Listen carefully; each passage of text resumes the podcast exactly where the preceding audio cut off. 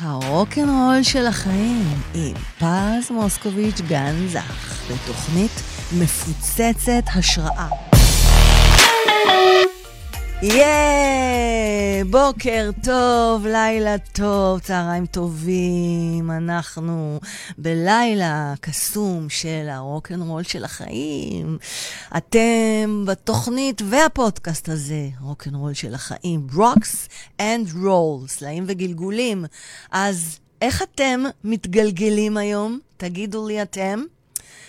Um, כאן פז מוסקוביץ' גן זך, מאמנת, מרצה ויוצרת. ללא כליות. יותר מ-30 שנה, חיה ובועטת וגם לא משתינה.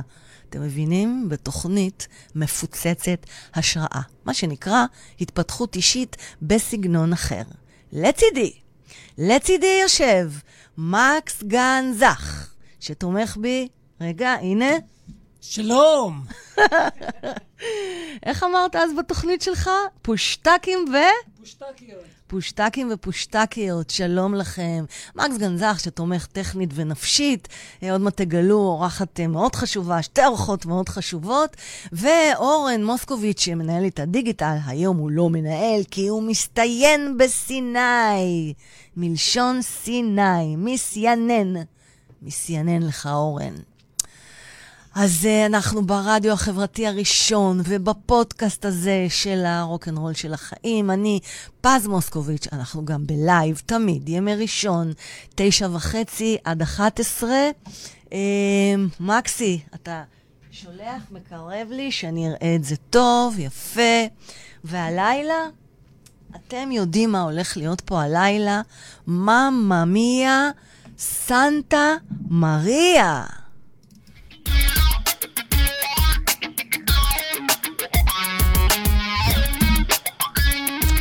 יאה! Yeah. אז uh, שימו לב איזה רוק על ההתחלה של שלומי קינן, פודקאסטר מטורף מקינן uh, קלאסי, שלומי, מוזיקה קלאסית.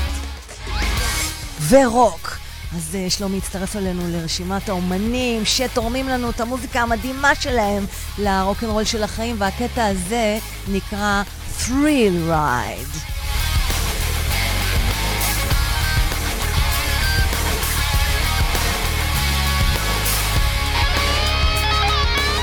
תודה, שלומי. אז זה הזמן שלכם להתחיל לשתף את התוכנית, את הלייב, לכמה שיותר אנשים, שכל הטוב הזה, כל הטוב הזה יעבור הלאה. Yeah.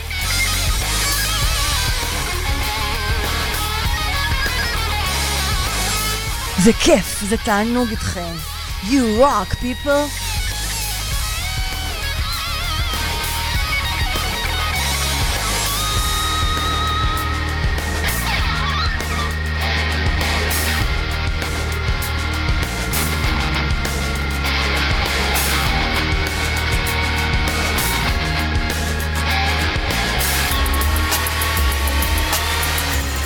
יופי, יופי, אתם מצטרפים, כן.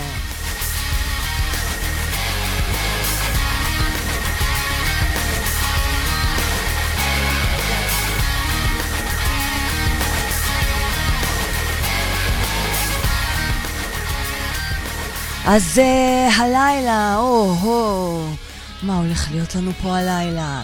הולך להיות פה חרדות, אבל גם איך מעבירים חרדה בזמן קצר מאוד. אז שימו לב, הלילה בנבחרת ההשראה שלנו. אה, מרי אור, נתחיל עם מרי אור בחלק הראשון, אה, מומחית לטיפול בחרדות, הנה תוכלו לראות אותה בינתיים מתכוננת, והיא מאסטרית NLP, יכולה לעשות שם למצלמה הזאת, שלום מרי אור, והיא גם אימא שלי, יאה! Yeah!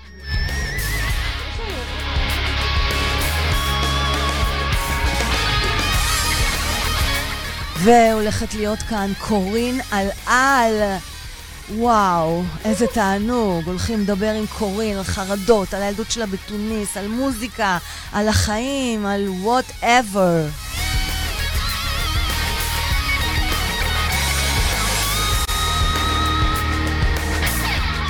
וחלק שלישי המונולוג לאלוהים, והפעם על מה? על פחד אלוהים. על חרדת קודש ועל חרדים חרדים. המשך יבוא. יא, yeah, איזה תענוג. אז uh, כמו שאתם יודעים, המוזיקה תהיה מוזיקה נפלאה של אומני הבית, מדי.ג'יי שלקה, בוגי בלגן, ירון כהן, שוקיז, והצטרף אלינו היום שלומי קינן. אנחנו בתוכנית אופטימית שתעיף לכם את הראש, את הנשמה, ותזכיר לכם מה באמת חשוב בחיים. אז uh, אנחנו כבר מתחילים את החלק הראשון. בואו תשמעו משהו ממש נחמד. הרוקנרול של החיים עם פז מוסקוביץ' גנזך, בתוכנית מפוצצת השראה. המונולוג לאלוהים, אורחים מרתקים, מחקרים הזויים, שעת סיפור ושאר תופינים. I feel good. הרוקנרול של החיים. אז uh, בחלק הראשון בפרק זה, בנושא די לחרדות, מתארחת אצלי אורחת כבוד, מריאור, מומחית לטיפול בחרדות, מאסטרית NLP, שחקרה את הנושא ופיתחה את השיטה שלה, שיטת מריאור. היא טיפלה במאות ואלפי חרדתיים שנגמלו מההגדרה הזאת והתגברו על החרדות שלהם. בשלושה מפגשים. נשמע לכם הזוי, נכון? אז uh, האזינו למה שיש לה לספר לנו בנושא, על מקור החרדות, מה מבדיל חרדה מפחד. האם זו הפרעה אה, או רגש, וכיצד ניתן להתגבר עליהן בעזרת תרגילי מוח, שכל אחד ואחת מכם יכולים לעשות, אם רק תחליטו ותבחרו שגם אתם רוצים להפסיק את החרדות, ולומר די לחרדות. הרוקנרול של החיים עם פז מוסקוביץ' גנזך, בתוכנית מפוצצת השראה. מרי אור, מה שלומך, מרי אור? מצוין, ערב טוב. ערב טוב לך. אה, מה שאני, מה שאני שכחתי להגיד, שאת גם אימא שלי. כן, לשמחתי. אה, אני רוצה לתקן אותך במילה אחת. נו, תתחילי. אמרת חרדתיים, אין כזה דבר חרדתיים. אין כזה דבר חרדתיים. לא, אדם. הוא לא הרגש שלו או החרדה שלו, הוא הרבה יותר מזה. אז אפשר להגיד, יש לו חרדות, אבל הוא לא חרדתי. את לא מתייגת אותם. אוקיי, מעניין. אוקיי. מעניין מה שאת אומרת. תסבירי למה. אה, כבר באת באנטי, בואו נשמע למה. לא, אני מנסה לתקן. טוב, זה רגיל בינינו. כן. Uh, אני רוצה לדבר באמת, קודם כל תודה שהזמנת אותי לדבר על חרדות שמאתגרות uh, אנשים ומשבשות את מרקם החיים שלהם, וכשליש מהאוכלוסייה, כמעט, אפילו יותר, uh, סובלים מחרדות. ובתוכנית הזאת uh, נעניתי uh, uh, להיות פה כדי אולי להראות צד נוסף ואחר. שקשור לחרדות, ובאמת איך אנחנו מסתכלים על זה מנקודת מבט שונה. שמטופלים שלי, מרגע שהם מבינים את זה, הם כבר במפגש הראשון מרגישים הרבה הרבה יותר רגוע. אז uh, אני רוצה uh, לציין שאת יודעת, על חרדות, אז uh, הרבה אנשים, מניחה שיודעים מה זה חרדות, uh, או שחוו, או כן. שהיו אנשים שהכירו שהם בחרדות, ואני מניחה שהם יודעים מה זה, ופה אני רוצה קצת לשבור. אנחנו לא יודעים מה זה. בואי תסבירי לנו מה זאת חרדה. Uh, מקובל לחשוב, זאת אומרת, חרדה נתפסת ומוגדרת ברפואה כהפרעה, אוקיי? Okay? אוקיי. Okay. הפרעה נפשית. Uh, ואני רוצה פה לשבור את הסטיגמה הזאת, או mm-hmm. את הרעיון הזה, ולהביא משהו מנקודת זווית שונה. אוקיי. Okay. אה, ואני רוצה לדבר על זה מנקודה הגיונית, כי את יודעת, כולנו הגיוניים, ותחשבו רגע, מה זה חרדה? מה הפירוש המילולי של המילה הזאת? המילה הזאת היא בעצם, הפירוש שלה זה פחד. אוקיי. Okay. נכון? אוקיי. Okay. אז כשחרדה זה פחד, אם אנחנו מבינים שזה פחד, פחד זה רגש. כן. זה רגש שנוצר במוח באזור האמיגדלה. Mm-hmm. והתפקיד של הפחד זה פשוט לשמור על האדם מפני סכנות. לדוגמה, אם אני פוחדת מנחש, תארי לעצמך שעכשיו יופיע נחש צפה. כן. ברגע הזה, איך שאני רואה את הנחש... זה כבר מפחיד אותי, רק מלחשוב על זה, עוד מבלי לראות אותו. בדיוק, רק מלחשוב על זה. אבל וחכי. אני לא בחרדה, אז מה ההבדל? אז רגע, אז כשמופיע נחש, באותו רגע, המוח אה, יוצר את הפחד, וזה גורם לי לברוח, או להילחם, או להיות בפריז, כן, קפואה. כן. כמובן שאני אברח, כמו- כמוני כמות. אה, ומעצם העובדה שאני בורחת, אני עושה פעולה מסוימת, זאת אומרת, אני עוזרת לעצמי. כלומר, כאשר המוח יוצר את החרדה, הוא מעורר את המערכת העצבית הסימפתטית.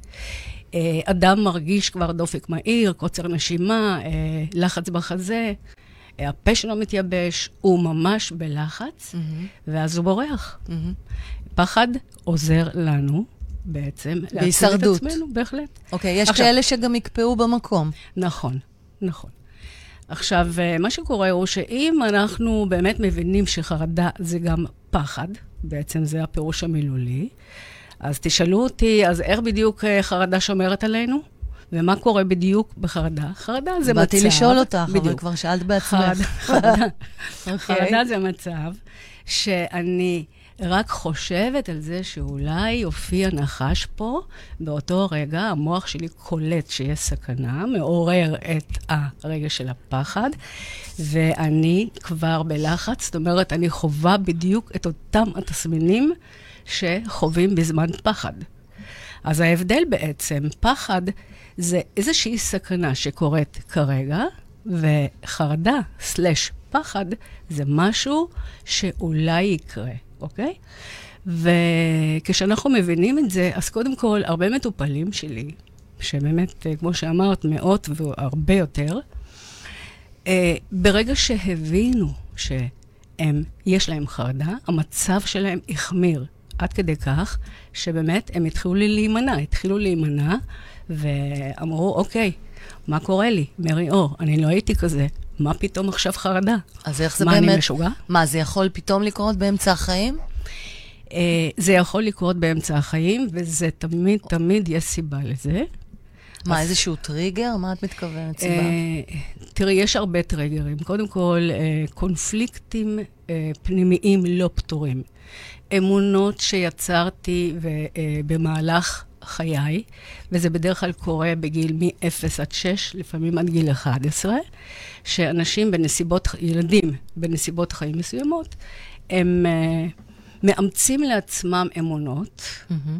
אה, ש, שיוצרות אמונות מגבילות, לדוגמה, אוקיי? לדוגמה, ילד שאימא שלו הלכה למכולת והשאירה אותו חצי שעה.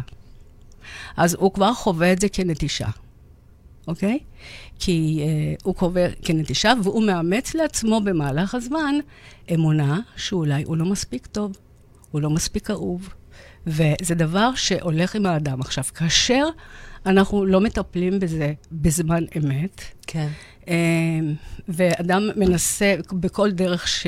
זאת אומרת, בכל דרך שהיא, להתכחש או אה, להדחיק את הקושי הזה, באיזשהו שלב בחיים, זה מתעורר. איך זה קורה? אה, יש עוררות יתר. זאת אומרת, אני יכולה לא לדבר על הכאב שלי או על הפחד שלי, אבל יש משהו במוח שמרגע שהוא קלט, ואני רוצה לדבר באמת על הנושא הזה של אה, איך באמת המוח קולט, אז מרגע שהמוח קלט איזושהי סיטואציה, אה, הוא לא מוותר. יש עוררות יתר, ובאיזשהו שלב בחיים, כאשר יש טריגר שמזכיר משהו שקרה לי ב- בילדות, כמו למשל, אם בן זוג שלי עוזב אותי, אז אני יכולה לחוות חרדה, אולי לא מיד, אבל תוך שבוע, תוך שבועיים, תוך חודש, וזה קורה פעם אחרי פעם. כלומר, חרדה היא לא מופיעה סתם.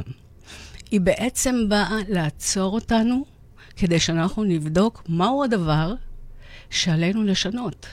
זאת אומרת, חרדה זה סימפטום למשהו הרבה יותר עמוק. זאת אומרת, ברבדים... הרבה יותר עמוק ממה? הרבה יותר עמוק ממה שהחרדה באמת עושה. החרדה... מפחד, מהפחד את בעצם מתכוונת. יש פחד טבעי שעוזר לנו לשרוד, אבל החרדה היא משהו יותר עמוק, ש, שמה? כי היא בעצם תוקעת אנשים בבית, לפעמים גם שנים. אוקיי, חרדה. ואנחנו מכירות את זה מקרוב. אצל... ברגע, תקשיבי, כן. ברגע שאדם חווה פעם אחת חרדה, אותו טריגר... בואי ניקח רגע דוגמה, בואי ניקח רגע דוגמה. באנו לפה, לאולפן, לאולפן שלנו, לרדיו החברתי הראשון, לפודקאסט שלנו, ויצאנו מהחנייה, ומה אמרת? אני בחרדות. יפה. שתפי אותנו. קודם כל צחקתי, אבל כן. לא, לא צחקתי, יש לך חרדת במה וקהל, שאת מתגברת עליה מדהים, אבל היא-. אמרת, אני שאני בחרדה. חומד, אני קודם כל... אימא, חומד. בואי. אתה קולט. שהיא קראה לי חומד? כן. מותק שלי, תקשיבי לי טוב. חרדת לא קהל. להזיז את המיקרופון, אימא. יופי. חרדת קהל כן. הייתה לי בעבר. נכון. עד כדי כך שרק מעצם המחשבה שאני עומדת, אולי ישאלו אותי שאלה, כן. אני מדברת גם... והיום שתבינו, מרי אור מרצה מול אה, המון המון אנשים. מה זה היום? כבר שנים. שנים, נכון. מתגברת על החרדה. התגברתי על החרדה. הייתה לי חרדה גם מול מצלמה. נכון. ואני אה, אז איך את, איך עליה? אוקיי. מה, מה היא באה להגיד עמוק שאת צריכה לשנות? כי הרי זה מה שאמרת, שחרדה מגיעה כי יש משהו עמוק מאוד שאנחנו צריכים לשנות. מה היא אוקיי. באה לשנות? אז אצלי זה, אה, הייתה לי בעיה של דימוי עצמי מילדות, אוקיי? אוקיי. שהרגשתי שאני לא מספיק, אוקיי? וטיפלתי בזה בעצמי. העליתי את הביטחון העצמי שלי, וכמו שאת רואה וכולם רואים, אני באמת, אין לי בעיה. לא רק שאין לי בעיה, אני אפילו נהנית. אני פחדתי... מדהים, אמא. אני פחדתי פחד מוות לדבר מול מצלמה. וכבר מזה שנתיים אני מעבירה תהליכים בזום, נכון. ואני כל כך נהנית. ובמיוחד אני נהנית כשאני באמת רואה תוצאות. והחרדות שלי, עכשיו, זה שאמרתי בחניון, אני בחרדות, אני ממש לא התכוונתי. אמרתי, אני בלחץ. אוקיי, אז בואי נתקדם. את. לא מודה בזה, יאללה, נתקדם. כן, מה את רוצה לדעת? מה, מה, מה זה צריך להראות? שאת אמרת משפט, חרדות, להבדיל מפחד, הן באות כדי להראות לבן האדם שיש משהו מאוד עמוק שהוא צריך לשנות. אז כן, קודם כל. קודם כל, אולי אה, טיפה לפני, אז חרדה היא בעצם פחד עתידי. פחד שלא קשור למציאות, את מתכוונת אולי? פחד ממשהו עתידי.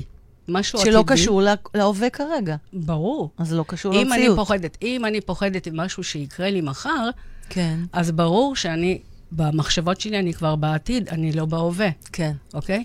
אז בעצם אפשר להגדיר את זה מבחינתי, שחרדה זה פחד עתידי, מהמם. שנוצר על ידי מחשבות עתידיות ודיבור פנימי. מאוד אוקיי. מאוד חשוב אה, לדבר על זה. מעצם העובדה שאני חושבת שאולי מחר אני אופיע מול 100 איש, מה שלא קורה לי היום, כן? שזה היה לי פעם, מעצם העובדה שאני חושבת שמחר אני אמורה לדבר מול 100 איש, אני כבר אומרת לעצמי, אוי ואבוי, איך אני אתמודד עם זה? מה יהיה? מה יגידו? האם אני אטעה? איפה... מה אני עושה? באותו רגע, המוח שלי קולט את המחשבות, קולט את הדיבור הפנימי שלי, והוא מיד מעורר את המערכת העצבית הסימפתטית, שגורמת לי כבר להרגיש לחוצה, ואני כבר במצב של סטרס מאוד גדול.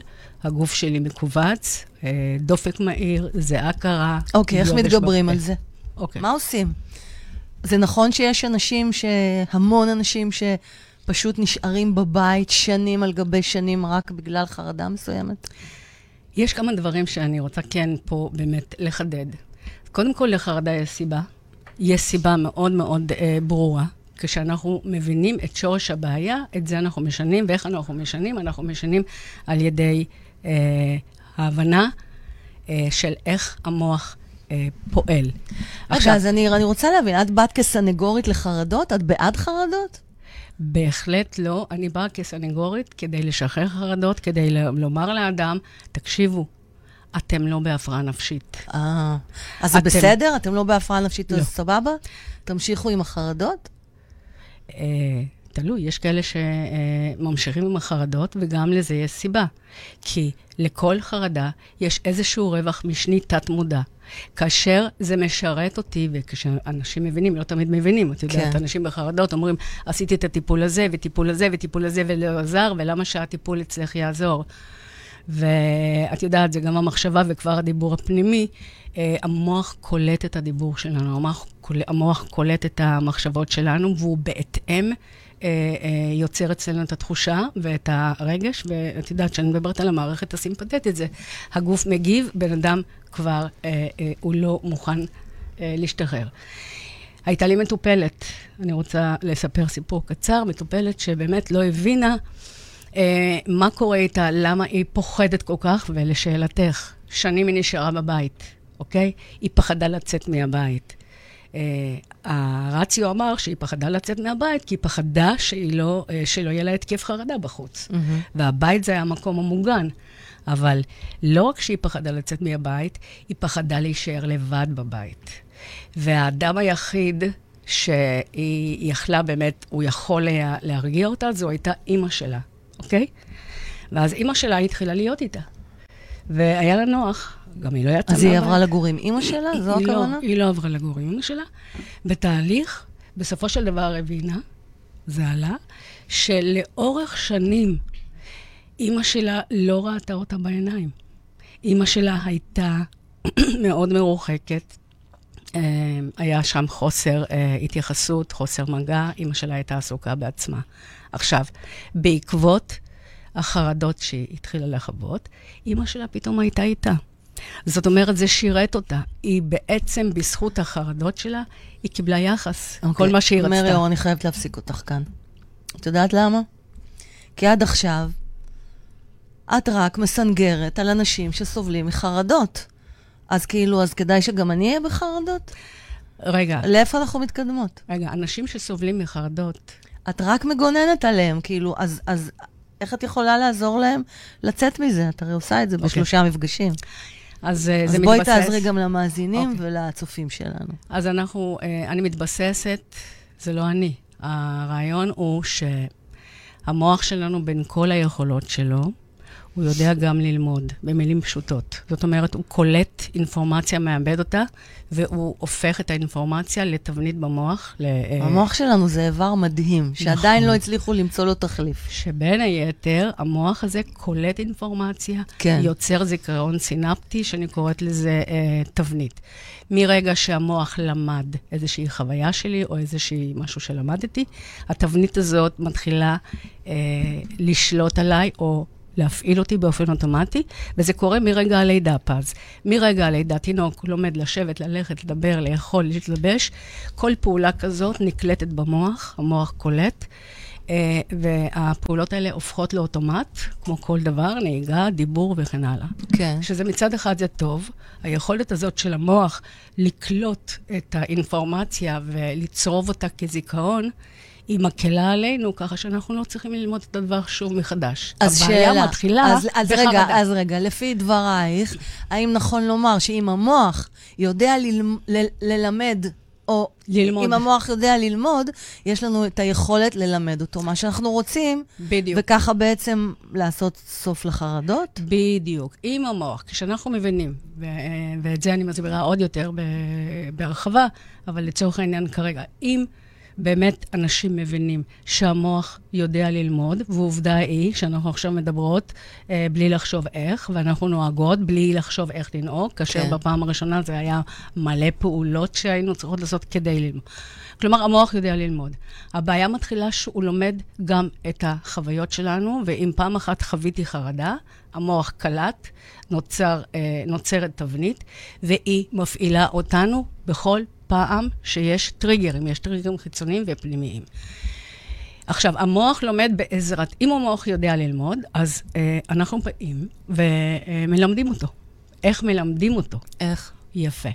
מלמדים אותו, ובדרך כלל אה, הדרך הטובה ביותר זה אה, על ידי שינוי מחשבה ושינוי linguistic, שזה מילים. דרך אגב, ב-NLP, אה, ואת יודעת, אני כמאסטר כן. NLP, ב-NLP אה, ה-N זה neuro, נכון. ה-L זה linguistic. וה-P זה programming, ומדובר בעצם, ה neuro זה אה, בכל ידיעה חדשה שהמוח קולט, בעצם נוצר נתיב נוירולוגי חדש. זאת אומרת, זה מה שהוא קולט. כן.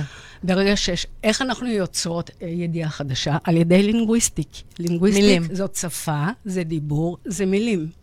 מילים גם במחשבות וגם בקול רם. גם אפילו מה. שאנחנו אומרים בדיבור הפנימי לעצמנו. חד משמעית. אז רגע, אז יש לי עוד שאלה. האם, האם אנחנו צריכים להבין עוד משהו לגבי החרדה? הרי לפני שאנחנו נותנים למוח הוראה כן, חדשה? כן, כן. אה, חרדה, קודם כל, אה, היא סימפטום למשהו שעלינו לשנות. התחלתי לומר את זה אה, לפני. זאת אומרת, אה, חרדה בעצם עוצרת אותנו, תרתי משמע. כן. אנשים באמת, אה, אה, החיים שלהם משתבשים. כן. משהו לא עובד להם. לגמרי. אה, וזה עוצר אותם, וזה קשה, ואני לא... אה, אני פה בשביל לעזור להם, בשביל לה- להגיד להם, תקשיבו, יש לכם אפשרות. אז בואי עכשיו ללמד. ניתן להם את ה... אוקיי, את, ה... את הכלים. איך? אז קודם כל... תכלס. אוקיי. ללמד את המוח זה על ידי שינוי. כאילו, קודם כל, בואו, אני אגיד, צופים ומאזינים, אם אתם סובלים מחרדות, באמת, לכו למריור. אבל עכשיו, בואי תני לנו כמה טיפים קטנים, שנדע, עד עכשיו דיברנו על, בואי, בואי נראה את האיך. אז הדבר הראשון שאני מזמינה כל אחד... ואחת. לשנות, ואחת כמובן, לשנות את המילה חרדה. אז במקום חרדה, אני חרדה מחרדה. בדיוק. במקום חרדה אפשר להגיד כל מילה אחרת, דוגמה? שעדיין מתארת את המצב, דוגמה? אבל היא טבעית. דוגמה? דוגמה פחד. לכל אחד מאיתנו יש פחד, וזה טבעי. אנשים שפוחדים, אנחנו לא אומרים עליהם שהם לא בסדר. אז זה יפסיק להם את הפחד רגע, העמוק. ברגע שאני אומרת פחד, או אני אומרת אי, ש... אה, אי שקט? חוסר, ש... כן, חוסר מנוחה, אי שקט. הייתה לי מטופלת שבאמת היא הייתה מאוד יצירתית, והיא החליטה לקרוא לחרדה שטף מחשבות. יש כל מיני עלה לי. שטף דם בראש. שטף זה אצלי שטף דם. אוקיי. יפה. מעולמה של אה, מטופלת דיאליזה. וכשאת חשבת על שטף דם, הרגשת לא טוב, אני לא נכון? חשבתי על שטף דם, אתה אמרת. שטף וישר בא לי דם לראש. ואז איך הרגשת עכשיו? מצחיק. באותה שנייה. מצחיק? הצחיק אותי, כי אני לא בן אדם חרדתי. אוקיי. ואת בעצמך יודעת את אמרת שאסור להגיד משנה- חרדתי. נכון. אה, ואמרתי, אני לא בן אדם חרדתי. את, את, אני לא מושמעת. קודם כל, מי כמוך יודעת ששינוי מילה, גם אצלך, הרי את יודעת כל מה שאת. אומרת, במקום דיאליזה, שאת אומרת ליזה, זה נכון. נשמע הרבה יותר טוב. איך זה קורה? איך זה נכון. קורה? המוח קולט מילים, פס. נכון. המוח קולט מילים, על פי זה הוא מגיב. הייתה לי מטופלת שהיא ראתה את כל העולם בשחור. הכל, כולם רעים, וכולם אה, מפחידים, ו- ו- והיא הולכת למות, ואין יותר אה, חיים. כן. מקס מזכיר לך משהו? ו... ואז שאלתי אותה, רגע, תגידי לי, יש משהו שמשמח אותך? את יודעת, בכל החיים כן. שלך איזושהי סיטואציה שמחה? הכלב שלי. יפה. אה, גם מי? אצלי. זה הכלב אבל שלי, הנה, זה הוא קרה? פה אבל-. אבל איך הוא פה קרה? מתחת, שר לי. אבל תקשיבי איך זה קרה. איך זה כדי- קרה? תוך כדי שיחה, ואנחנו בזום. כן. והיא עם פנים, אה, אה, את יודעת, סוף הדרך, עוד רגע. הולכת למות, ואז היא אומרת לי, לא, אין שום דבר בחיים שלי, שום דבר לא טוב. מעולם לא שמחתי. אז זה את עושה לי גם כשאני בוכה ו- ו- וחרא לי בליזה. ואז באותו רגע מופיע הכלב שלה. ואז היא מסתכלת, אני אומרת לה, על מה את מסתכלת? היא אומרת, זה הכלב שלי, והפנים שלה פתאום, את יודעת, העיניים, ככה אצל מקס. ככה זה היה אצל מקס ממש, היום. היום. זה מה שעשיתי לו. בכל רגע, מדהים. זה מה שעשית לו, נכון, זה מה באוטו. שעשיתי לו, בלי שתדעו. זה היה תרגיל. בלי שתדעו, שמת לב? אני ידעתי. מה, אני לא מכירה את השיטות שלך? היית עושה לי את זה כל החיים בבתי חולים, וזה מה שעוזר לי בחיים. וזה... תודה לך, מרי אור. אה, לא דבר. אה, טיפים, קורין. הלל מחכה לנו. טיפים, בסדר, בואי טיפים. נתקדם. אז אוקיי, אז אה, אה, שינוי מילים, שינוי מחשבה. עכשיו, מאוד קשה לשנות מחשבה במחשבה אחרת. בן אדם שיש לו מחשבה טורדנית. הרי חרדה זה הרי סוג של OCD, נכון? לא, זו לא, לא, מחשבה לא, טורדנית לא, לא, כפייתית. לא, לא, לא, לא. OCD, OCD זה אה, אה, מחשבה ופעולה שהיא חוזרת על עצמה. Mm. זאת אומרת, אוקיי? חרדה. הרבה פעמים OCD מתפתח בעקבות חרדה, שהאדם רוצה לעזור אה, לעצמו אוקיי. בתת מודע, ובסופו של דבר זה הופך. דרך אגב, OCD הייתה לי מטופלת, שהיה לה OCD מאוד קשה, ואז היא מספרת לי שאימא שלה איימה עליה, אמרה לה, אם את לא תפסיקי עם השטויות האלה, אני אקרא למשטרה. אוי ואבוי. עד כדי כך. זאת אומרת, אה, מה שאני רוצה פה, לה, באמת חשוב לי אה, אה, להגיד לכל מזעזע. האנשים, לכל האנשים, בבקשה, כשאתם פוגשים אנשים שיש להם חרדות, שימי לב, אני לא אומרת אנשים חרדתיים, כן. אנשים שיש להם חרדות, אל תגידו לו, יאללה, אחי, תתקדם, זה שטויות, זה בראש. זה לא נכון. תהיו יותר אה, אמפתיים. ותבינו שזה לא בשליטה שלהם כל עוד הם עוד לא מבינים את הרעיון. חזרת לסנגר, אוקיי. אז איך עוזרים לחר... לחרדתיים? לחרדות? אז קודם כל, אה, מילים. מילים שונות הן אה, משפיעות על המחשבות. אמרנו. מילים. דבר שני, מחשבות. איך אני אה, באמת, אה, אה, הטיפ לשנות את המחשבה זה בלהיות ממוקד, להיות, להיות ממוקדת או ממוקד במה שקורה עכשיו. למשל, הנה הכוס הזאת, שימו לב, ואני עכשיו מסתכלת מה כתוב, קופי, ואני מסתכלת על התמונה ועל הצבע ועל הצורה, ואני אה, חשה במרקם. אני בשנייה הזאת, אני נמצאת במצב של הווה. אוקיי. אוקיי? מה שיפה הוא שהמוח לא יכול אה, להיות בו זמנית גם במחשבה עתידית מפחידה וגם בלחוש את ההווה, אוקיי? ככה אני יכולה לשנות את המחשבות. יש עוד טיפ מאוד פשוט. ברגע שאיך שמתחילה החרדה, כלומר, איך שמתחיל ההתקף, יש אפשרות לספור מ-180 אחורה במרווחים של 4 או של 3, ולספור לאט. למה? לספור לאט, כי אז אני עוברת ממצב של מחשבה למצב של דיבור. גם אה, דיבור וחשיבה אחרת, mm-hmm. אוקיי? במקום להגיד לבן אדם, כשיש לך פחד, אז תחשוב שיהיה טוב, זה לא קורה. כשאנשים אומרים במצב של התקף חרדה, הם אומרים, עוד מעט זה יעבור לי ואני אתגבר על זה ואני משתדל ואני מנסה, אז אין את המילים לנסות, אין את המילים להשתדל, אין את המילים אה, אה, זה עוד מעט יעבור לי, כי מאחורי זה, מה המוח קולט? שיש סכנה, שיש קושי. ולנסות ולהשתדל בדרך כלל אה, למילים אה, שיש להם ספק, והמוח אוהב דיבור מדויק. כשבן אדם אומר, הנה, היום הייתה לי מטופלת, שאלתי אותה מה את רוצה, היא אומרת, אני רוצה להיות רגועה. אז אמרתי, זה לא מדויק, המוח לא קולט מה זה רגועה. רגועה בשבילי זה ללכת לסיני אולי ל- אה, למדוד, ורגועה בשביל מישהו אחר זה שיהיה לו חצי מיליון שקל בבנק. כן. תגידי בדיוק מה את רוצה. המוח אוהב דיוק, מילים מדויקות. Uh, לדבר במה כן ולא במה לא, כי המוח לא אוהב, uh, הוא לא מכיר. לא מבין. הוא לא מבין שלילה. ומאוד חשוב uh, להבין שאם המוח לומד, והוא לומד על ידי מילים, אז אני בוחר את המילים המדויקות כדי להעביר לו את המסר. יש עוד הרבה טיפים, אבל הטיפים הנוספים uh, הם מאוד uh, ספציפיים לכל מקרה, כי כאשר uh, מטופלים שמגיעים אליי מבינים מה שורש הבעיה, למה הם בחרדות, אז אנחנו באמת מתייחסים בצורה ספציפית לבעיה עצמה. או כמו שאותה אחת שאמרתי שהחרדה באמת שימשה אותה לקבל יחס מאימא שלה, כן. אז אנחנו הולכים... אז יש פה רווח ועובדים. גדול, ולכן לא משתלם לה להתגבר על החרדה. בדיוק, בדיוק. ויש עוד הרבה מאוד מצבים, למשל, אחד אה, בן, בן כן. 60, כן. אה, מסודר, ו- ובאמת אה, אה, עם ילדים בריאים והכול, ויש לו כסף והכול, פתאום חווה חרדה תוך כדי שהוא אוכל אוכל עם החברים שלו במסעדה. והוא לא הבין, הוא אומר, בחיים לא הייתה לי חרדה, אני לא מבין מה. מה מסתבר? שמה שקדם לזה, ששבוע לפני זה הודיעו לו בעבודה שמעבירים אותו תפקיד, כי מביאים מישהו צעיר צעיר. במקומו. עכשיו הוא היה מנהל מאוד אה, אה, בכיר שם. ומה מסתבר? בעודו ילד, הוא עלה לארץ, והוא... אה, הילדים צחקו עליו. הילדים צחקו על הלבוש שלו, על המבטא שלו, על הדרך שהוא אה. התנהל.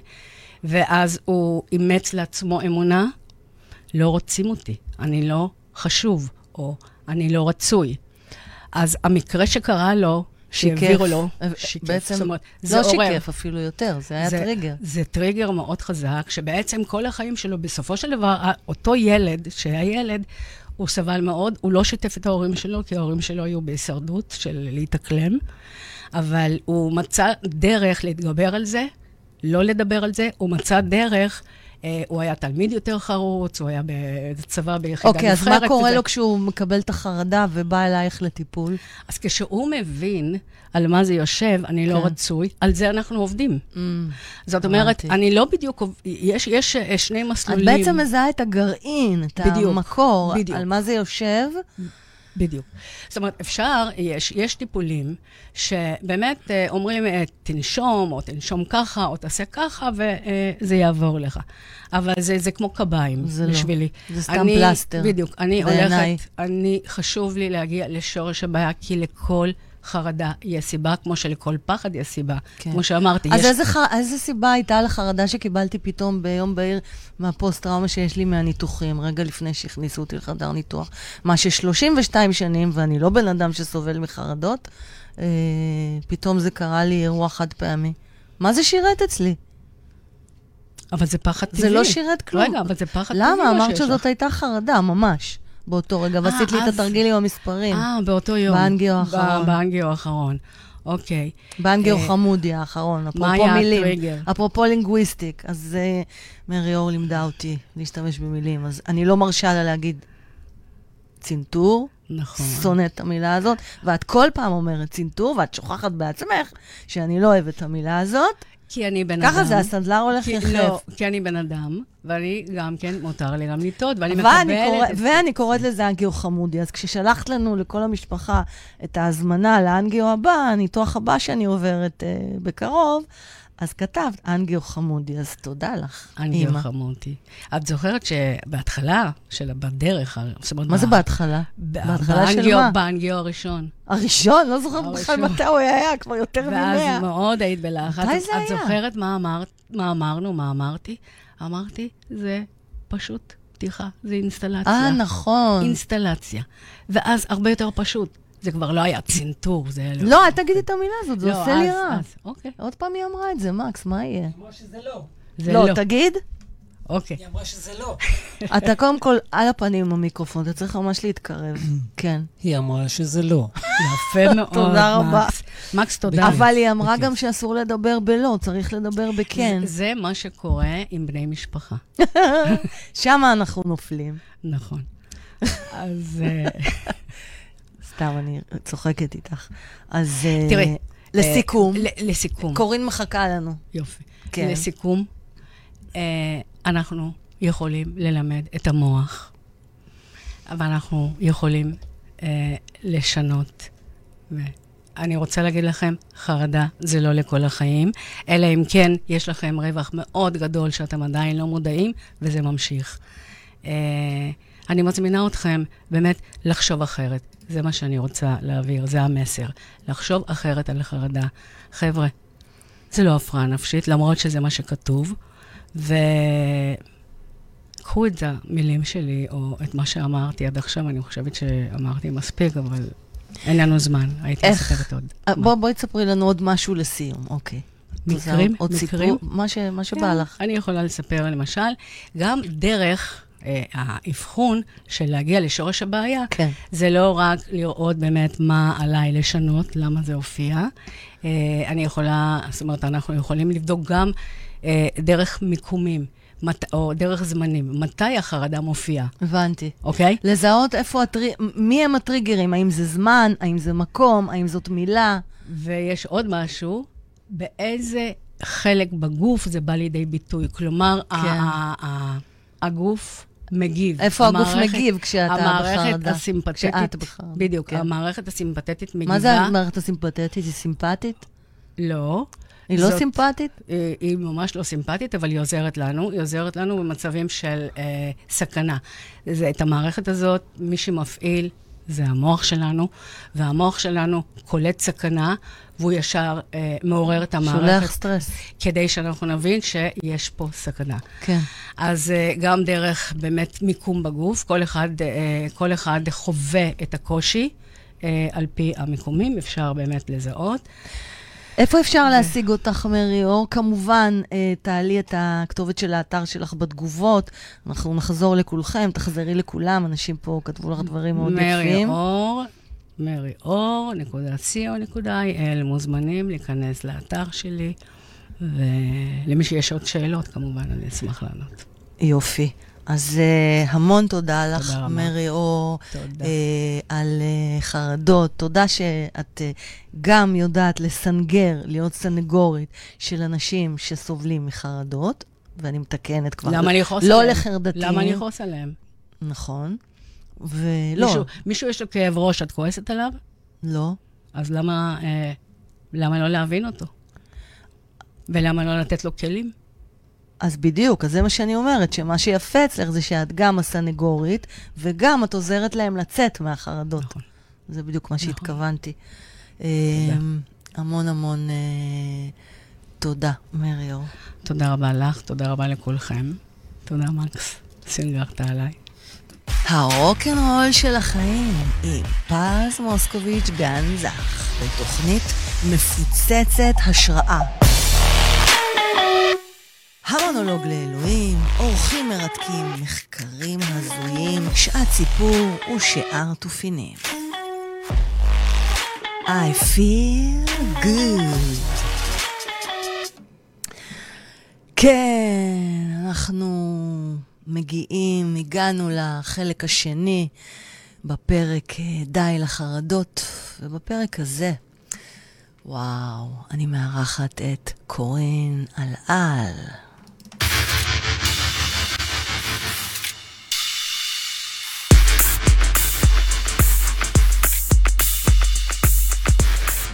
ובחלק הזה, קורין אלעל, שכל מילה נוספת ממש מיותרת מלתאר אותה. היא מוזיקאית, יוצרת, זמרת מדהימה, אה, אשת אשכולות והשראה פרטית עבורי, ואני מאמינה שעבור הרבה הרבה אחרים. אנחנו שומעים את אה, די.ג'יי שלקה, טנשן. אני אדבר עם קורין על אה, חרדות במה, חרדת קהל, חרדות של אומנים, על האימהות, כיצד חוותה את ילדותה בתוניס, כשקשרו אותה לכיסא יום שלם, דבר שרק הוא עצמו יכול לגרום לפוסט-טראומה וחרדה. על מדוע הם ברחו מתוניס בגלל חרדה ביטחונית, על איזה אירוע מכונן. אה, היא מדברת כשפגשה את יהודית רביץ, וכיצד הפכה קורין אלעל המוזיקאית המדהימה שכולנו מכירים. אה, וברור שבסוף גם נקבל ממנה איזושהי תובנה לחיים, הרי איך אפשר בלי זה בתוכנית ההשראה שלי, תגידו לי.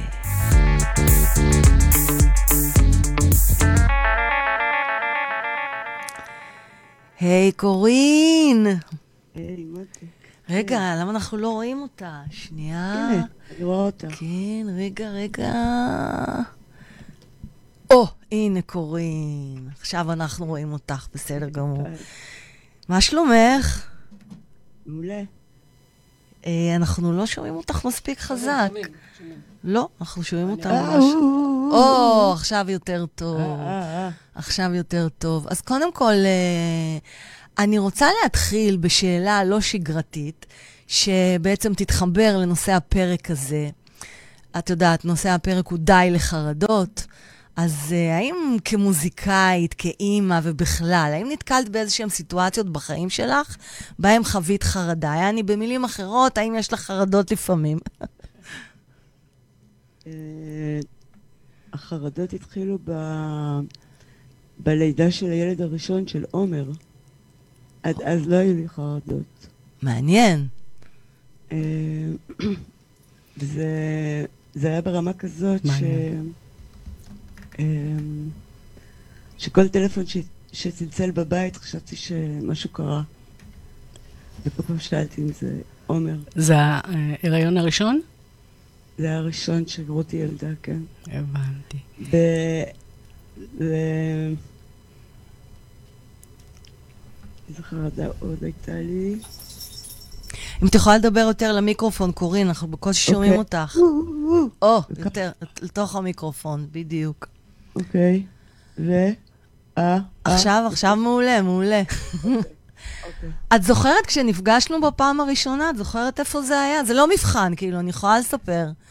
לא, תספרי. אז אני כאילו, אספר, זה היה, ביום הולדת 28 שלי, בסטודיו של אה, חברה משותפת שלנו, דפנה הרוד, האומנית, והציירת, ושל איציק ניני, והיא נתנה לי אז את הסטודיו שלה בנווה צדק כדי שאני אחגוג כן. בו יום הולדת. אה, וואו. אז אחרי שבכלל חזרתי גמורה מהשתלה שלישית, השתלת כליה שלישית לא מוצלחת בפיטסבורג, את לא ידעת את זה. ואני טוב. לא אשכח איך הגעת, כולך צנועה, שקטה. איבדת בנו כזה מתוך איזושהי מופנמות כזאת שאני לא יכולתי לתאר אותה עדיין אז. מתחברת לזה? אה,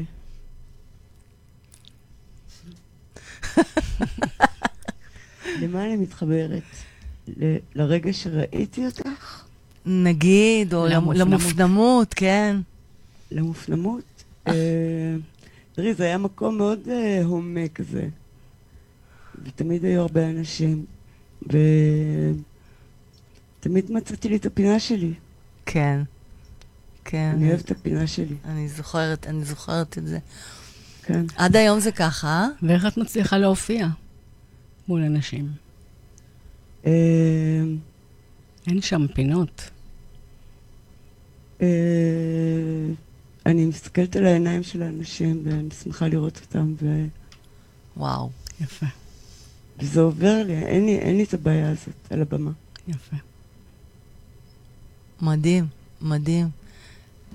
את רוצה לספר לנו איך, אה, ב, ביל, אני קראתי שבילדות שלך בתוניס, אז קראתי שפעם אחת, כאילו, בגלל שצחקת בבית ספר מחברה שדגדגה אותך, אז קשרו אותך לכיסא כל היום.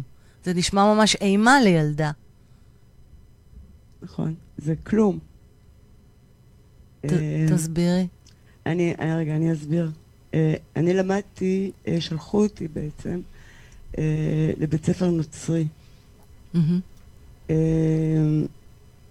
שכל בוקר הייתי צריכה לעשות את הצלב. מה, לא, לא, לא גיליתם את היהדות שלכם? לא ידעו שאתם יהודים? אה, לא בבית ספר. וואלה. וסבא שלי אמר לי, סבא שלי היה דתי. והוא אמר לי שכשאני עושה את הצלב, כשאני אקלל. יואו. וכל בוקר אה, אני קיללתי, כשהייתי עושה את הצלב. ו... וזכרתי את הסיפור הזה מאוד אה, לעומק. הוא נחבא לי, כי אחרי זה עלינו לארץ, והחיים שלי השתנו, והייתי צריכה להתמודד עם דברים אחרים, אבל כשהילדים גדלו וראיתי אותם בערך בגיל שלי, בגיל שמונה הייתי אז, כן.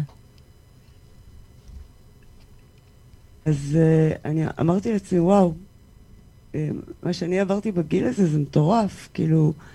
אז מה שהיה ככה, הדבר הראשון זה שהייתה נזירה בפתח של הכניסה של המנזר, שכל בוקר, uh, כל אחת הייתה נכנסת לבד, וכל בוקר היא הייתה בודקת לי את השיניים. ככה. למה? אוי, זה מוזר. למה? חכי, וואו. אחרי כמה ימים, וכל יום הייתה, אני לא יודעת אם היא הייתה עושה את זה לכולם, אבל לי היא עשתה את זה. ואחרי כמה ימים, שהיא הרגישה שזה שן אחת מתאים לה, ופאק, הייתה מוציאה לי אותה, מה? ונותנת לי אותה. עוקרת אותה? כן. Oh my God. את כל השיני החלב שלי, הוציאה לי. Oh my God. אה, הנזירה הזאת. וואו. הייתי הולכת, מטורף. אה, אה, הייתה לוקחת אותי העוזרת שלנו הביתה, והייתי באה עם השן שלי. וואו. אה, זה אחד. הדבר השני, אה, ש...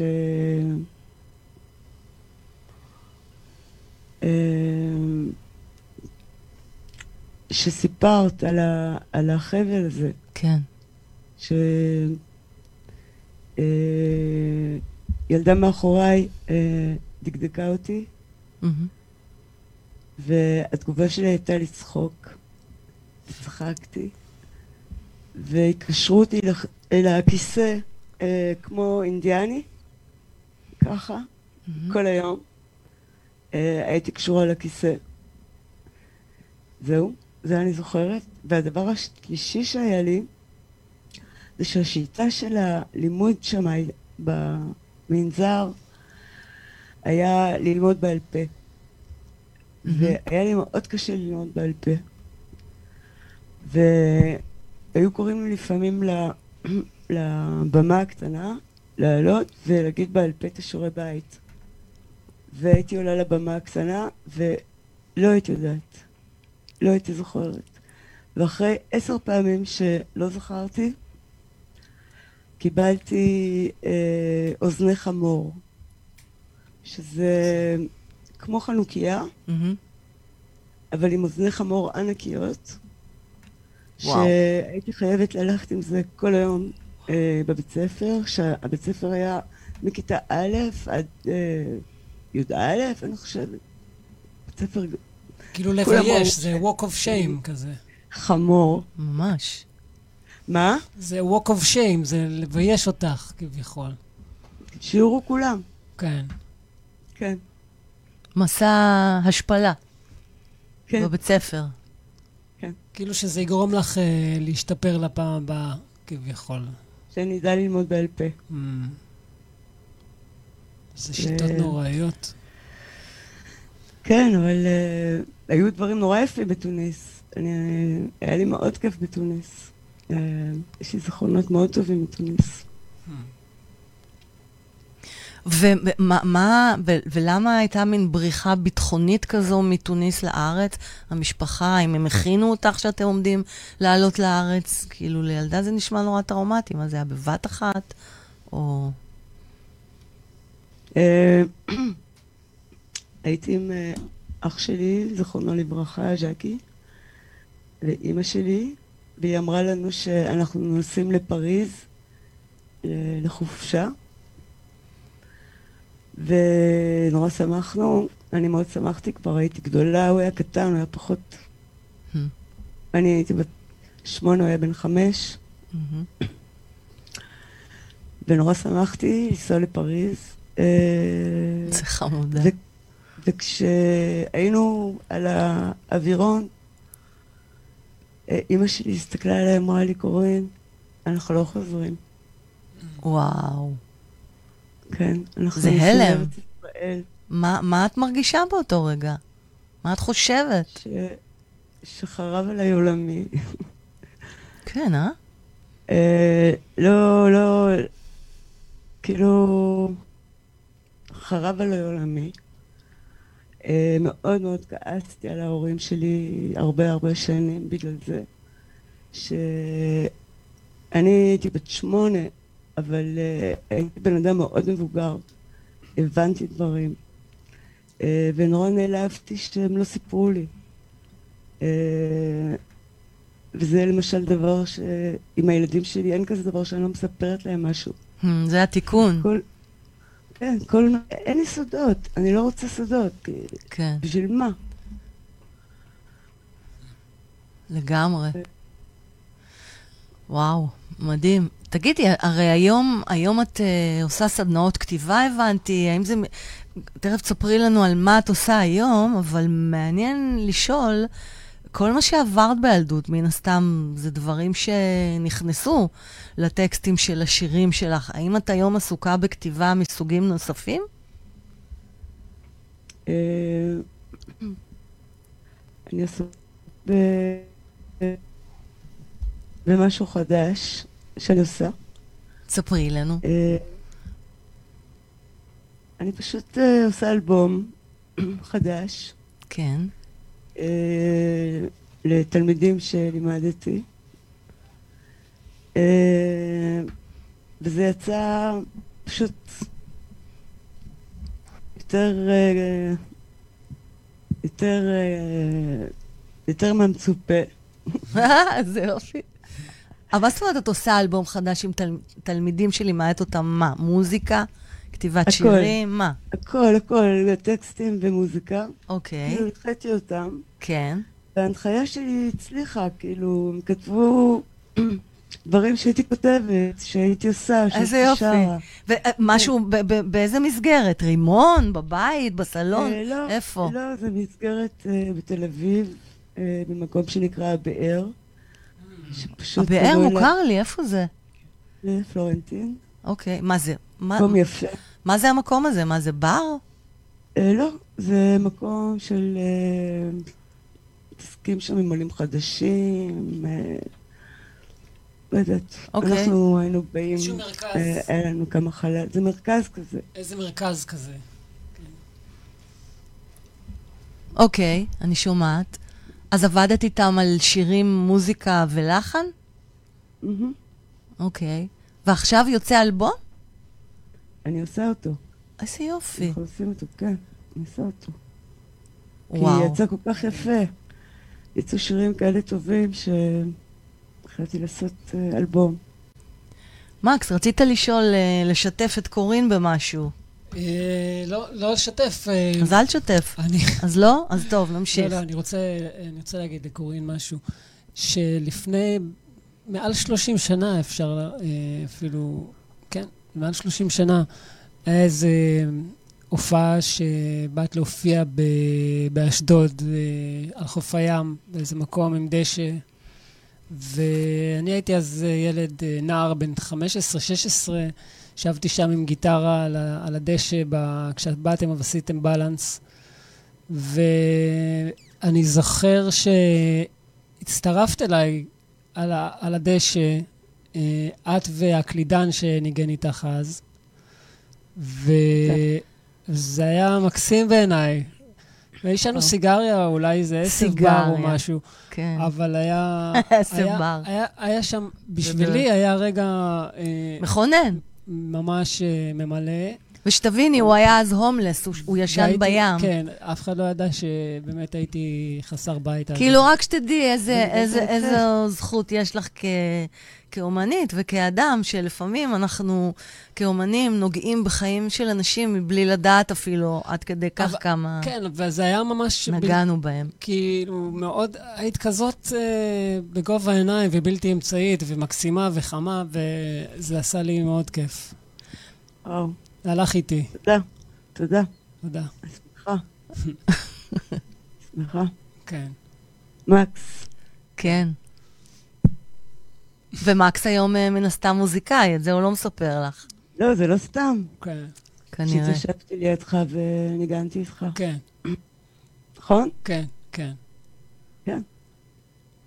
זה היה מעניין, כי באמת באותם ימים אהבתי, את יודעת, אהבתי פינק פלויד ולד זפלין ו- ודורס אה, ואיירון מיידן ו- ואותך, את יודעת, זה היה מעניין, כן. כי גם אני חושב שהבאת משהו אה, כבר אז מאוד אה, שונה בנוף.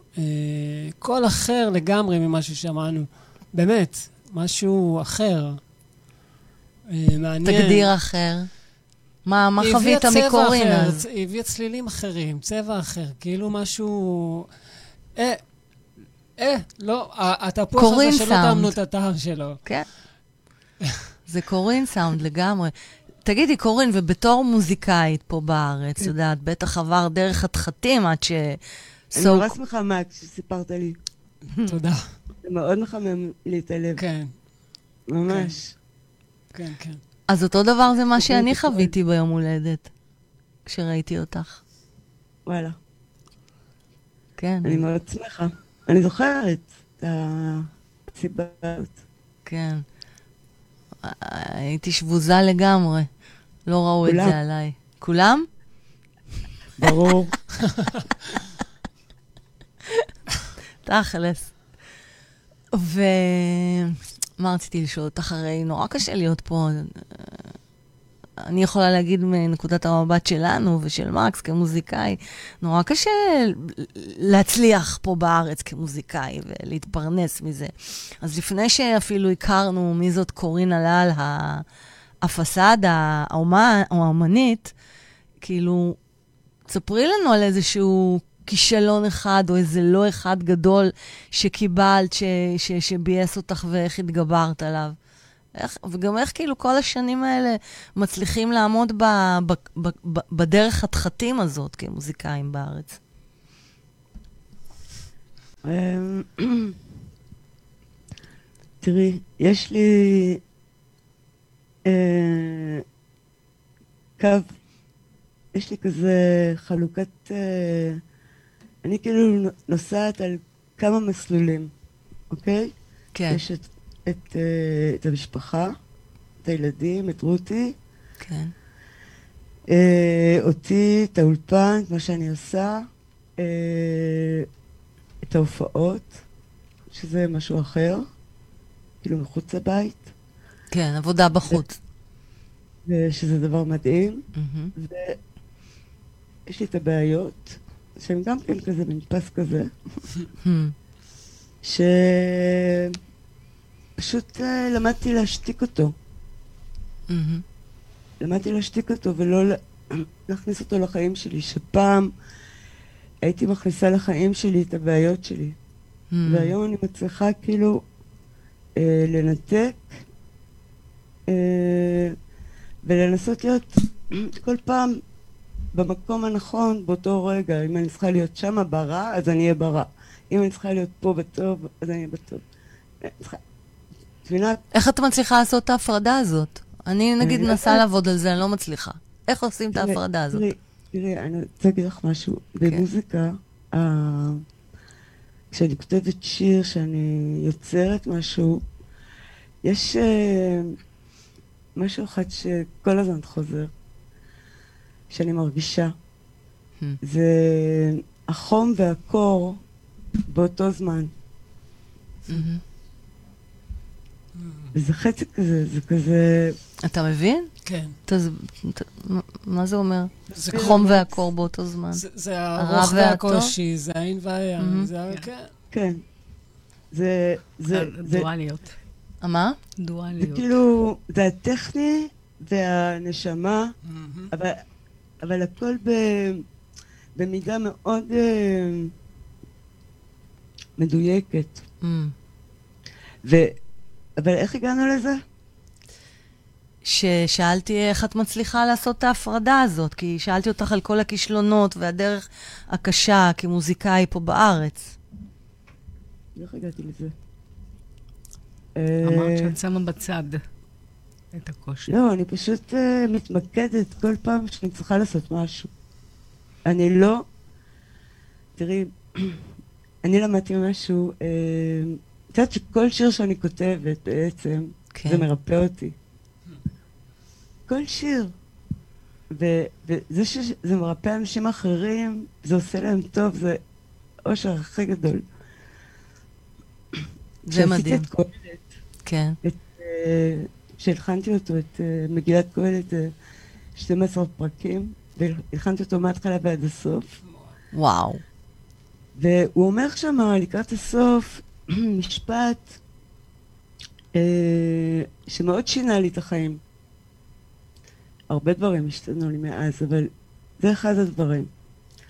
אה, כשאת נמצאת בחדר ויש לך מחשבות בראש על כל מיני דברים שעברו לך בראש, על אנשים וזה, כן. ועוברת ציפור בחלון, יכולה לשמוע את המחשבות שלך ולקחת אותם לארץ אחרת. איזה יופי. ואז אמרתי לעצמי, רגע, קודם כל, מאותו רגע התאהבתי בקהלת. אמרתי, זהו, הוא הבין, הוא הראשון שדיבר על סאונד. כי זה הבעיה שלי. וואו. נכון. הוא נכון. הראשון שדיבר על סאונד שהוא נוסע דרך הציפור. מדהים. ו, ו, ואז ממש התאהבתי בו. כאילו, עד אותו רגע לא, אה, מאוד אהבתי. אבל לקראת הסוף זה היה כזה חזק, זה היה כזה לגלות אותו, את ההבנות שלו. כן. ואותו דבר זה עשה לי. אני התחלתי, רגע, בלילה המחשבות פתאום, את יודעת, רצות, זה, לא. אין, אין לי כזה יותר. אני הורדתי את המחשבות. אני חושבת רק על מה שאני רוצה. אפרופו, אפרופו מחשבות שדיברנו עם מרי אור. מה את. אומרת על זה? את בכל זאת חושבת על מה שאת רוצה. המחשבות עדיין נמצאות שם, וזה מעולה. אז את בוחרת את המחשבות שעושות לך טוב יותר. מה שבא לי באותו רגע, פתאום אני מקבלת איזה טלפון שאני צריכה משהו לעשות, שלא כל כך נעים לי, ואני עושה אותו. כי לא הכל כל הזמן טוב. יש עניינים. מה את עושה כשלא טוב? אני עושה שלא טוב, מה את עושה? כשלא טוב. כשלא טוב. כלום. או שהיא נותנת לציפורים לקחת את ה... אולי אפשר לתת לציפורים לקחת את המחשבות הלא טובות, לא? תראי, אני... החיים, אה, יש להם הרבה מוקשים. ו...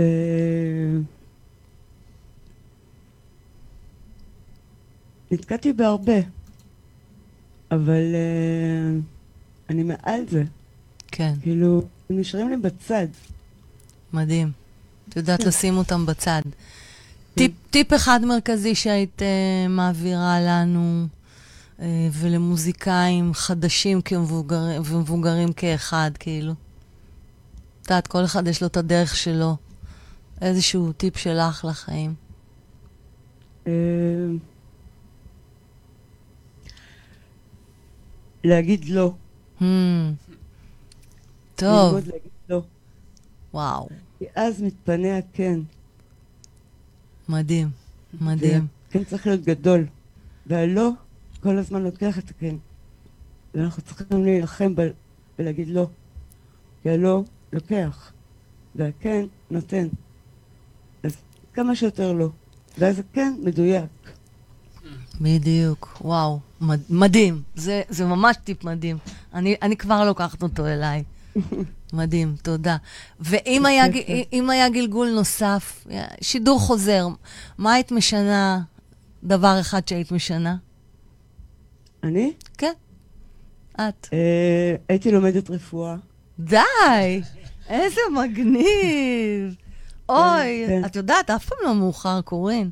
כן, הייתי לומדת רפואה אה, ממש. באיזה כאילו- תחום, מה מעניין אותך ברפואה? את יודעת שאני אה, חצי רופאה. אני עוסקת בזה, אני בהתנדבות עושה מנטורינג בפקולטה לרפואה באוניברסיטה. אה, בתור איזה אה, כבוד. מטופלת דיאליזה מאוד ותיקה, הפכתי להיות פרופסורית, סוג של, רק ללא תעודה. אז איזה תחום היה מעניין אותך אם היית לומדת רפואה? אה, שלא לא משהו ספציפי, פשוט מעניין אותך רפואה. מעניין אותי רפואה, ו... אה, אני חושבת שהמוח. הייתי רוצה ללמוד על המוח. מצוין. יצא לך לשמוע קצת את השיחה שלי עם מרי אור? אה, הרבה פחדים ופחד. כן. אה, קצת נבהלתי את האמת. אני בורחת מהטקסטים האלה.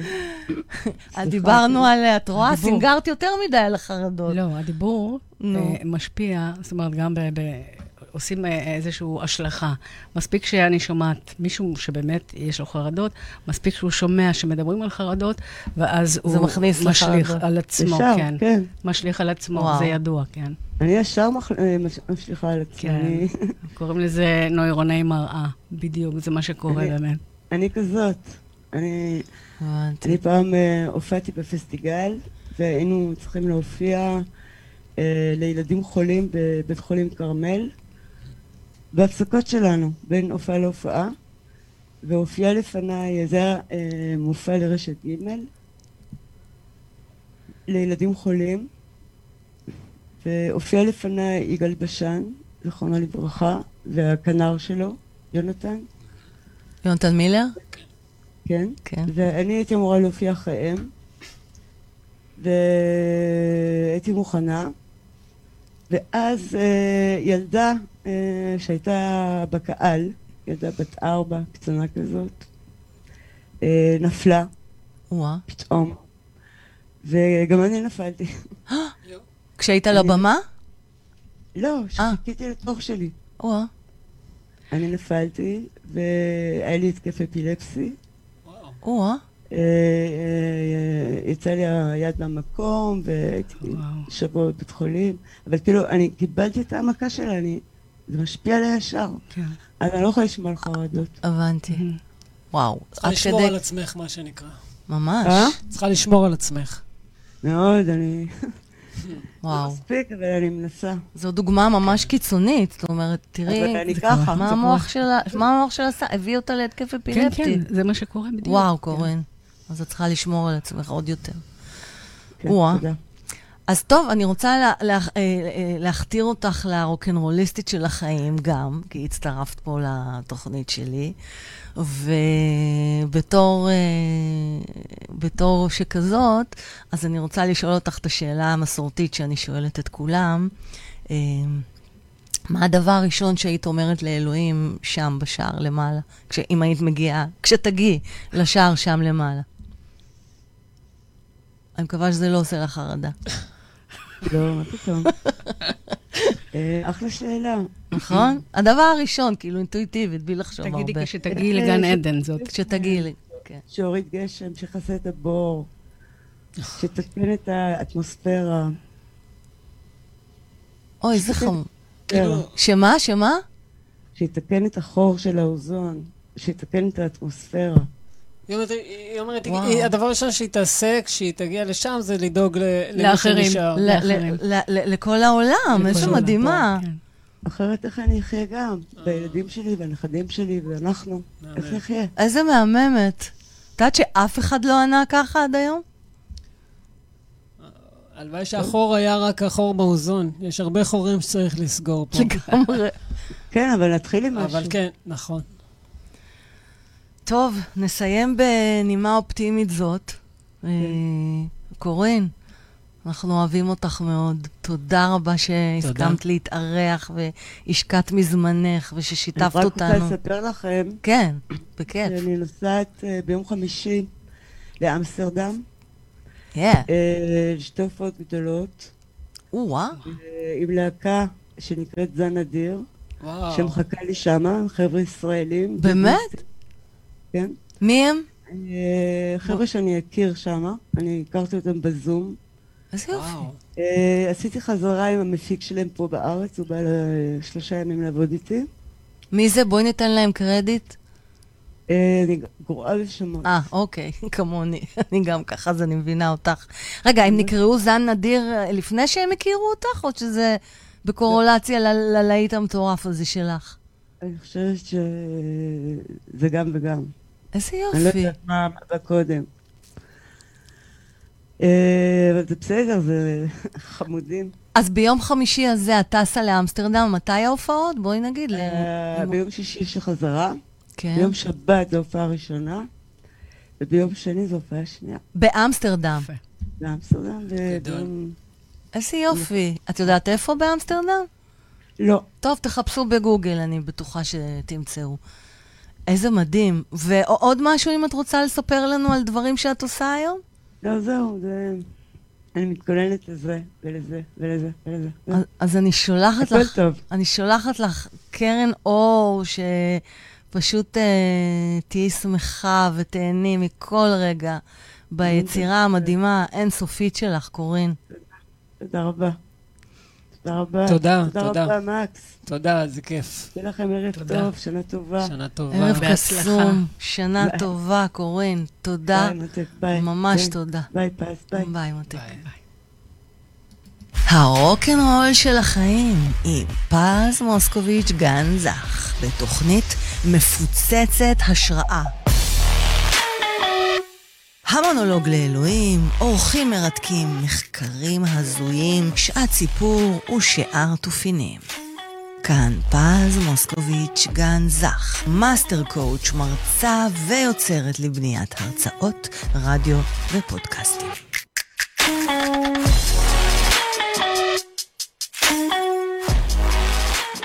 I feel good.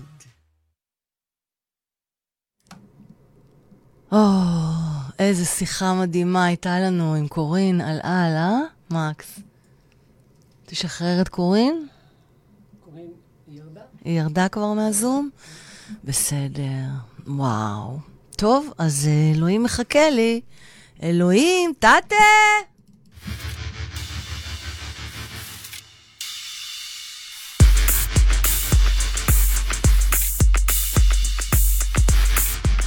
חלק שלישי, כמו תמיד, נסיים ב... בקתרזיס, המונולוג לאלוהים, והפעם...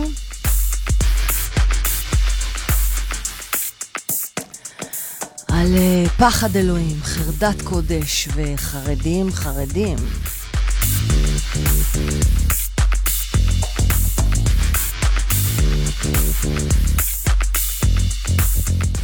די.ג'יי שלקה אה, בקטע טנשן.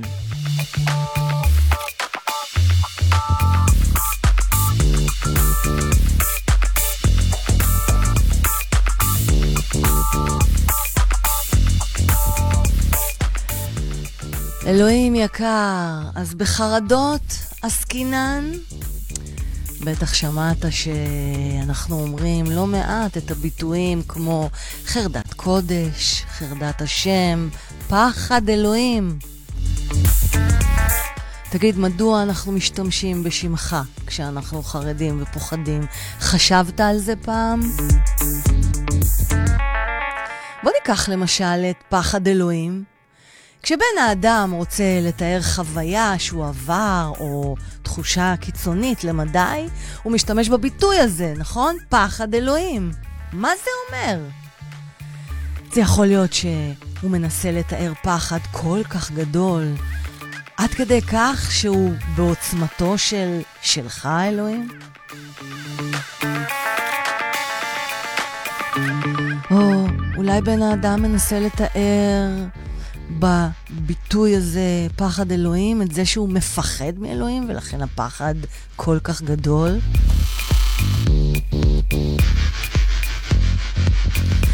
ואם בפחד ממך, מאלוהים, עסקינן, אז uh, מה תגיד על כל התופעה הדי טבעית בעיניים שלי? תופעת החרדים החרדים.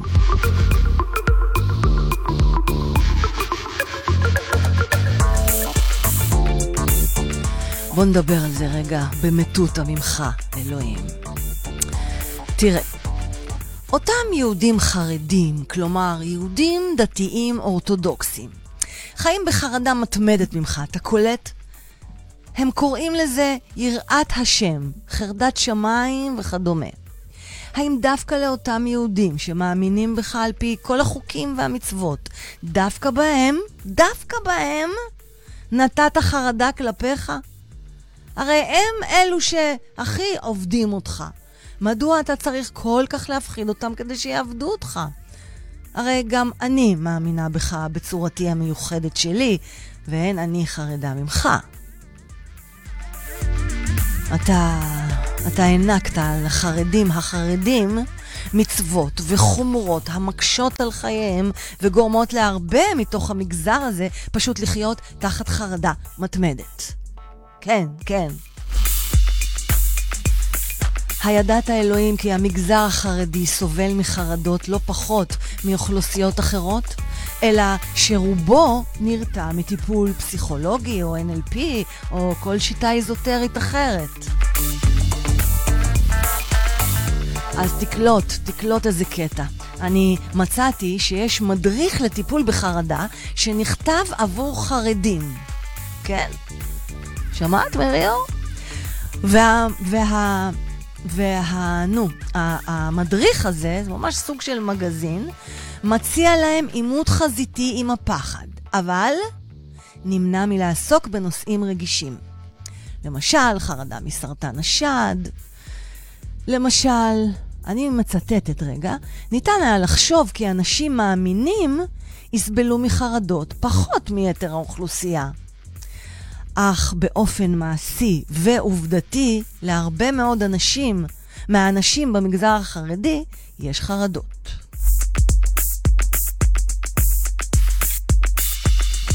לשומרי מצוות, כמו לחילונים, יש חרדות ממחלות, מאסונות, ממלחמות וממוות. אבל אנשים דתיים סובלים לא פעם גם מחרדות, מכישלון בקיום מצוות. ואפרופו חרדות ממוות, קבלו. שוקיס, die different, ילוו אותי עכשיו. אז כן, גם לחרדים יש חרדות ממוות.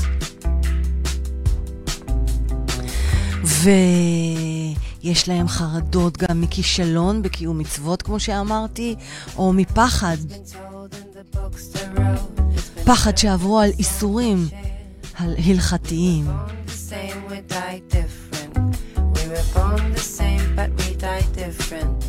We were born the same, but we die different. אתה מבין, אלוהים? החרדה הזו היא, היא לא עניין רציונלי. היא מגיעה ממקום הרבה יותר ראשוני במוח שלנו. כך אומרת מירון ליכטר. היא טוענת שאפשר לנסות ולהגיד לאדם שנמצא בחרדה שהקדוש ברוך הוא שומר עליו מלמעלה. והוא, הוא, אתה, כן? אלוהים, אתה יודע מה הכי טוב עבורו. אבל אמירות אלו שקול, שקולות לדיבור מרגיע מכל סוג אחר שבעקבותיה הם היו אמורים לא לפחד כלל. היו אמורים, כן?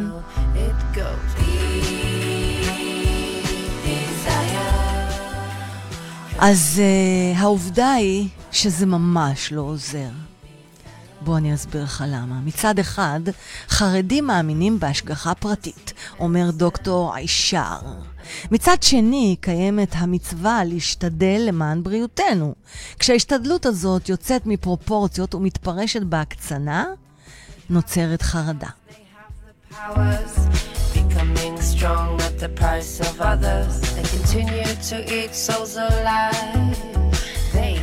אז יותר מכך, אלוהים יקר, אותו מגזר שכל כך דבק בך, החרדים החרדים, טוען כי הפסיכולוגיה שאמורה לעזור לחרדים החרדים הינה כפירה בהשם.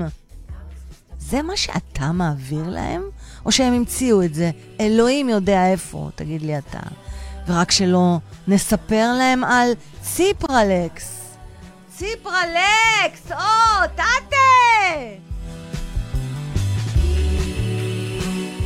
הרי למרות ההתפתחויות המעטות בשדה הטיפול הנפשי במגזר החרדי, ההכרה בפסיכולוגיה כתחום לגיטימי ומקובל היא עדיין בגדר אוטופיה.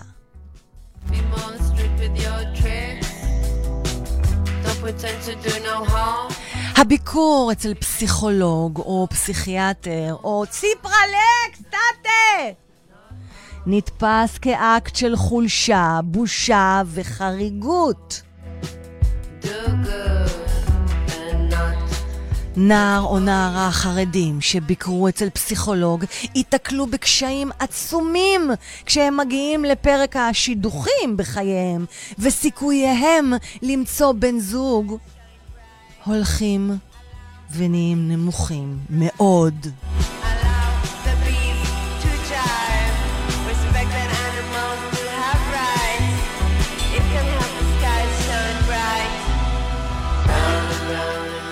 round and round, שוקיז, אתם גאונים. אז אה, אולי אם היינו נותנים להם שם אחר ולא חרדים, החרדה אולי לא הייתה מתפתחת? טוב, זו הייתה המחשבה המחשבתית שלי, לא קשורה למציאות, אבל גם לי מותר להתל במילים, נכון?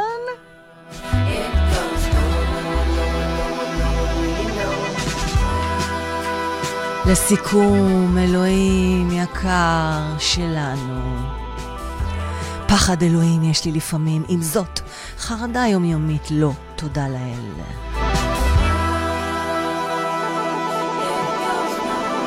ואני אינני מתביישת, אלא גאה לומר שאני נעזרת בטיפולים כמו NLP, פסיכולוגיה קוגנטיבית, ואף לעיתים בציפרלקס, כן, ברור. ציפרלקס יקירנו, שמוריד סף חרדות מסוימות, על אף שאינני מוגדרת כחרדתית.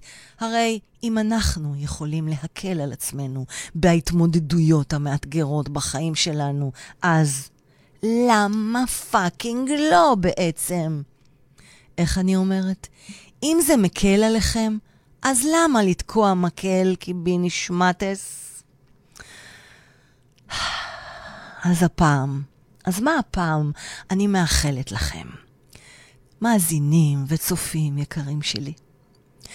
אני מאחלת לכם להתגבר על החרדות, להצליח לפייד אותן, להעלים אותן, בהמון המון דרכים. כי זה אפשרי, כמו שראיתם בחלק הראשון עם מרי אור, כמו שראיתם בחלק השני עם קורין על על, זה אפשרי. אני אומרת תמיד, ואלוהים כאן עדי, הוא מבין על מה אני מדברת, או שאולי לא תמיד בעצם, בקיצר. תמצאו את הבלנס, האיזון הזה בין מה שקיים בחיים שלכם, לבין מה שאתם רוצים שיהיה בחיים שלכם. תמציאו עצמכם מחדש, תזרמו, תתכננו, תאלתרו, ובעיקר, תרקדו את הרוקנרול של החיים. אני הייתי פז. ביי.